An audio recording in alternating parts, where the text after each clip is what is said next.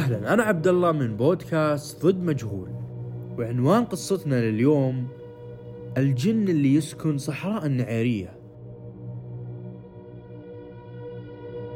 صارت أحداث هذه القصة في الربع الخالي، تحديدا في صحراء بين النعيرية والصمان، مع سوداني مقيم. وهذا الرجل السوداني كان عنده سيارة ينقل فيها الإبل من منطقة إلى منطقة أخرى، وكانت هذه وظيفته الأساسية بعد ما ترك أهله في السودان. واستمر شغل الرجل هذا بنقل الإبل حتى صار عنده خبرة كبيرة جدا في هذا المجال. وبعدها جاء أخوه من السودان لأنه يبغى يشتغل معه، وبدأ يعلمه كل شيء عن مجاله وخبراته، ويأخذ معه حتى يصير عنده خبرة ويتعلم كل شيء من هذه المنطقة، ويبدأ يشيل عنه الشغل ويحاسبه آخر الشهر. ويقول السوداني إن في يوم من الأيام تواصل مع شخص يبغى ينقل الإبل من منطقة النعيرية إلى الصمان، وهي منطقة برية واسعة جدا ومعروفة. وفعلا وافق السوداني وقال له أنهم ما راح يختلفون وراح يسوي له النقلة هذه مع أخوه. وفعلا راح السوداني مع أخوه حتى ينقل الإبل هذه حقت الرجال، وأخذوها من عنده الساعة 10 عشان ينقلونها إلى الصمان. وكانوا يمشون في الصحراء والطريق طويل، وفجأة وهم فيها تعطلت السيارة، وكانت الساعة تقريبا 11 وكانوا في نص الصحراء. طبعا حاول السوداني وأخوه أنهم يصلحون السيارة ويحاولون معها بكل الطرق، ولكن ما فات شيء. ويقول السوداني إن لحسن الحظ كان في أبراج اتصال وكانوا يقدرون يتصلون، واتصلوا على الرجال صاحب الإبل ويقولوا له على كل اللي صار معهم، وأن السيارة تعطلت فيهم في نص الصحراء. وقال لهم الرجال أنه بعيد عنهم ولكن راح يجوهم، وقال للسوداني أنه ينتظره، وإذا قرب راح يشغل لمبات السيارة عشان ينتبه لهم. وفعلا جلس السوداني مع أخوه ينتظرون الرجل يرجع لهم، وفجأة شاف الرجل نور في الصحراء، وقال لأخوه أنه ينتظرهم عند السيارة وهو راح يشوف النور لأنه يبي أحد يساعدهم. وكان السوداني كل ما يمشي يروح النور ويبعد عنه أكثر لين وصل لهم. لكن كان في شيء جدا غريب، لما وصل السوداني عند النور شاف خيمة والرجال والنساء جالسين يلعبون ومعهم طبول ووضع غريب جدا. ويقول إن اللي جاء في باله أن السعوديين مو بكذا ولا هي هذه عاداتهم وتقاليدهم. بدأ السوداني أنه يقرب من الخيمة أكثر وأكثر، وقال لهم السلام عليكم، لكن ما في أي رد.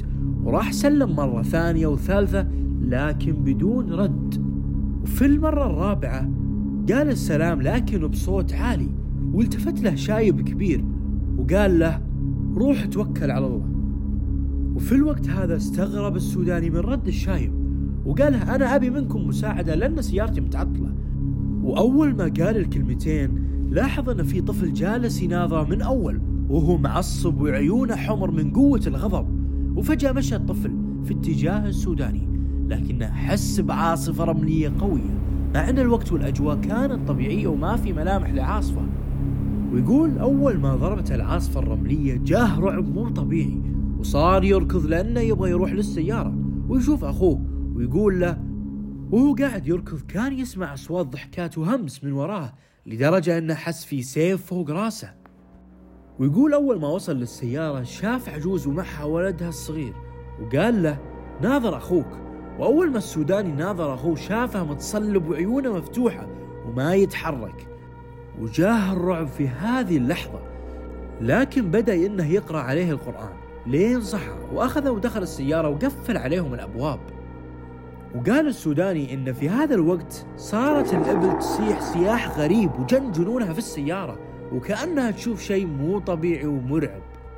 ويقول في هذه الفترة قام يردد آيات وأذكار، وفجأة الوضع صار طبيعي والعاصفة اختفت، وشوي شوي جاء صاحب الإبل. لكن السوداني قال لأخوه ينتبه وما يقول اللي صار معهم. وفعلا جاء الرجل وأخذهم بعيد عن الصحراء وسحبهم بالسيارة حتى وصلوا الإبل إلى منطقة الصمان.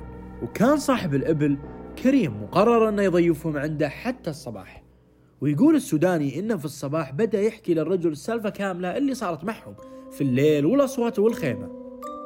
ويقول السوداني إنه كان يخاف يقول للرجال شيء، لأنه خاف إنه ما راح يصدقه، لأن القصة ممكن تبان إنها من الخيال. لكن الرجال قال أن هذه المنطقة اللي تعطلتوا فيها خطيرة وصار فيها أحداث جدا مو طبيعية، لأن يسكنونها الجن ومن أشرار الجن ويأذون الناس، وكانوا راح يأذونكم لولا أنك خفت أخوك ودخلت داخل السيارة.